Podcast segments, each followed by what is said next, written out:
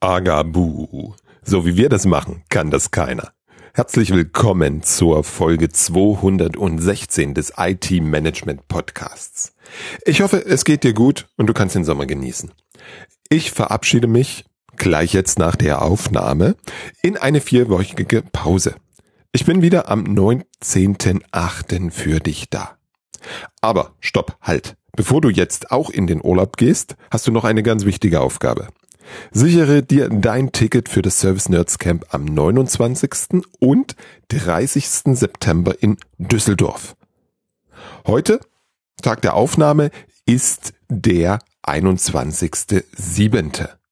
Nee, Entschuldigung, es ist der 20. Juli und es sind noch genau sieben Tickets verfügbar. Gestern habe ich eine Mail rausgeschickt, da waren es noch zehn.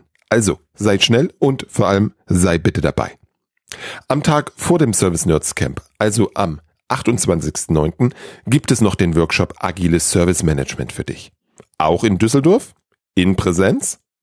Wir schauen gemeinsam, wie Agilität im Service Management funktionieren kann und was du dafür brauchst. Ich verspreche dir, ich werde nicht Scrum oder Kanban wiedercoin, sondern dir nachhaltige Impulse geben. Beides kannst du unter www.servicenerds.camp buchen. Klick auf Buchen und wenn du nur den Workshop haben möchtest, dann kannst du das auch einzelne im Bestellprozess auswählen.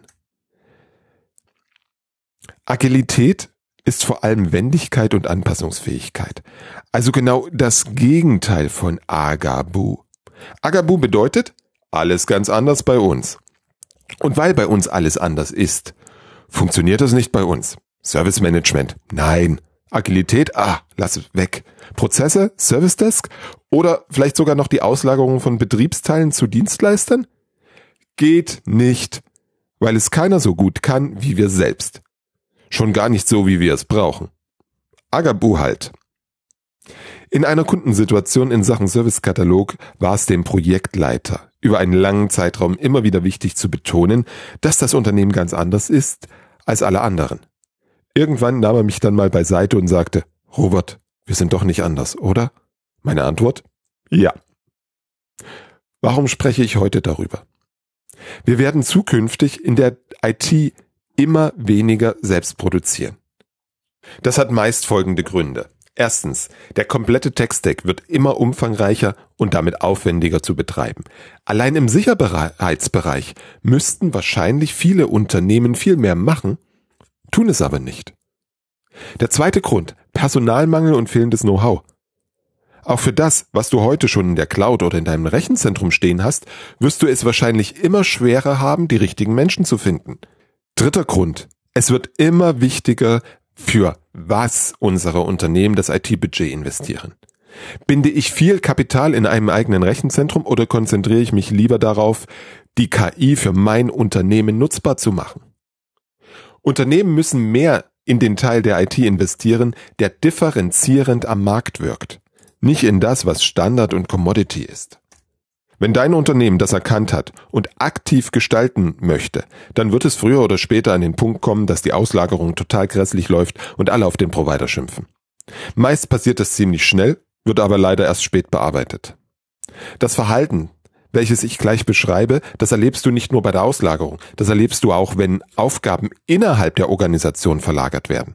Beispielsweise, wenn du Service Requests wie die Anlage von Nutzern an den Service Decks verlagerst, hast du häufig dieses Problem. Das ist viel zu komplex, das kann niemand anders machen.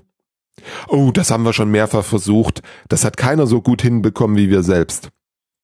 Wir haben so viele Sonderlocken, das kann mit dem Standard eines Dienstleisters gar nicht funktionieren.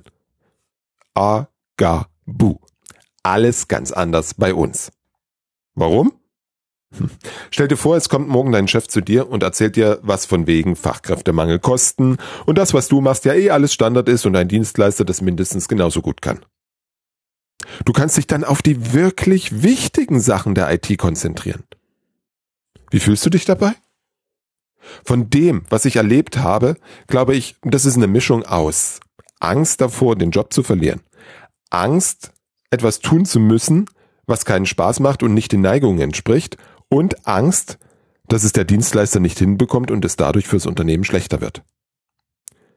Zusätzlich ist es sicher noch der Gedanke, dass das, was Mensch bisher getan hat, wohl nicht mehr gut genug ist. Okay, die Menschen sind im Widerstand und der Wissenstransfer zum Provider funktioniert nicht. Was läuft schief? Die Entscheidung zur Auslagerung wird meist im Elfenbeinturm getroffen. Die Mitarbeitenden stehen vor vollendeten Tatsachen. Sie können umsetzen und nicht mehr gestalten. Noch schlimmer, es ist nicht klar, wie die eigene Zukunft aussehen wird. Welche Perspektive habe ich unter, im Unternehmen? Möchte ich das? Selbstverständlich muss die grundlegende Entscheidung, dass Teile des Betriebs ausgelagert werden, auf entsprechender Management-Ebene getroffen werden. Die Frage ist, wie frühzeitig binde ich die Menschen ein, sodass sie am Entscheidungsprozess beteiligt sind? Oder ihn wenigstens aktiv mitbekommen, um die Beweggründe nachvollziehen und verstehen zu können? Noch viel wichtiger, schafft von Anfang an Klarheit über die Entwicklung der Mitarbeitenden. Was sind die Alternativen und Angebote an die Kolleginnen? Welche Aufgaben wird es zukünftig geben? Wie sieht der konkrete Entwicklungspfad aus? Von welchen Mitarbeitenden wollt ihr euch trennen? Such von Anfang an das Gespräch mit allen, die von der Veränderung betroffen sind. Such von Anfang an das Gespräch mit allen, die von der Veränderung betroffen sind. Idealerweise bevor es allgemein verkündet wird. Es ist total doof, wenn die Betroffenen es erst in der großen Abteilungsrunde erfahren. Sei dabei bitte ehrlich, klar und verbindlich. Dem Mitarbeitenden nutzt es nichts, wenn du rumeierst und von höherwertigen Aufgaben sprichst. Erarbeitet zusammen ein Entwicklungsziel und definiert verbindlich die Schritte dahin. Dann kannst du die Person an dein Unternehmen binden. Der Weg in die innere Kündigung und vielleicht damit in das aktive Torpedieren der Auslagerung ist ansonsten nicht weit. Wenn es im laufenden Prozess der Auslagerung oder Verlagerung von Aufgaben zu Hindernissen aufgrund des oben beschriebenen Agabus kommt, dann ist dies meist das Zeichen, dass die Führungskräfte ihren Job nicht richtig gemacht haben. So einfach wie es klingt, den standardisierbaren Betrieb der Infrastruktur an einen Dienstleister zu verlagern, ist es nicht. Sorge von Anfang an dafür, dass alle Betroffenen eine klare Perspektive haben und den Weg dahin kennen. Damit kannst du ganz viel Widerstand vermeiden und kommst viel schneller zum Ziel. Alles andere sind sinnlose Scharmützel, kosten das Unternehmen Geld und sorgen dafür, dass die Motivation der Mitarbeitenden auf Seiten des Dienstleisters sinkt. Hinter Agabu steckt Angst. Du und ich meinen vielleicht, dass das irrational ist. Kein ITler muss sich heute Gedanken um den Job machen.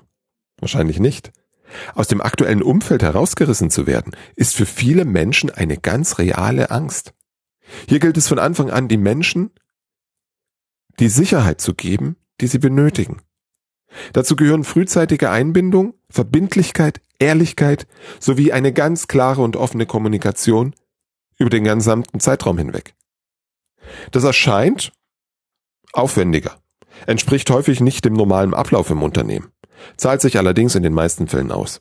Die Verlagerung funktioniert wesentlich besser und schneller. Es gibt viel weniger Unruhe und Widerstand in der Belegschaft. Du kommst viel schneller zum Ziel. Ich wünsche dir schöne vier Wochen. Dann hören wir uns wieder.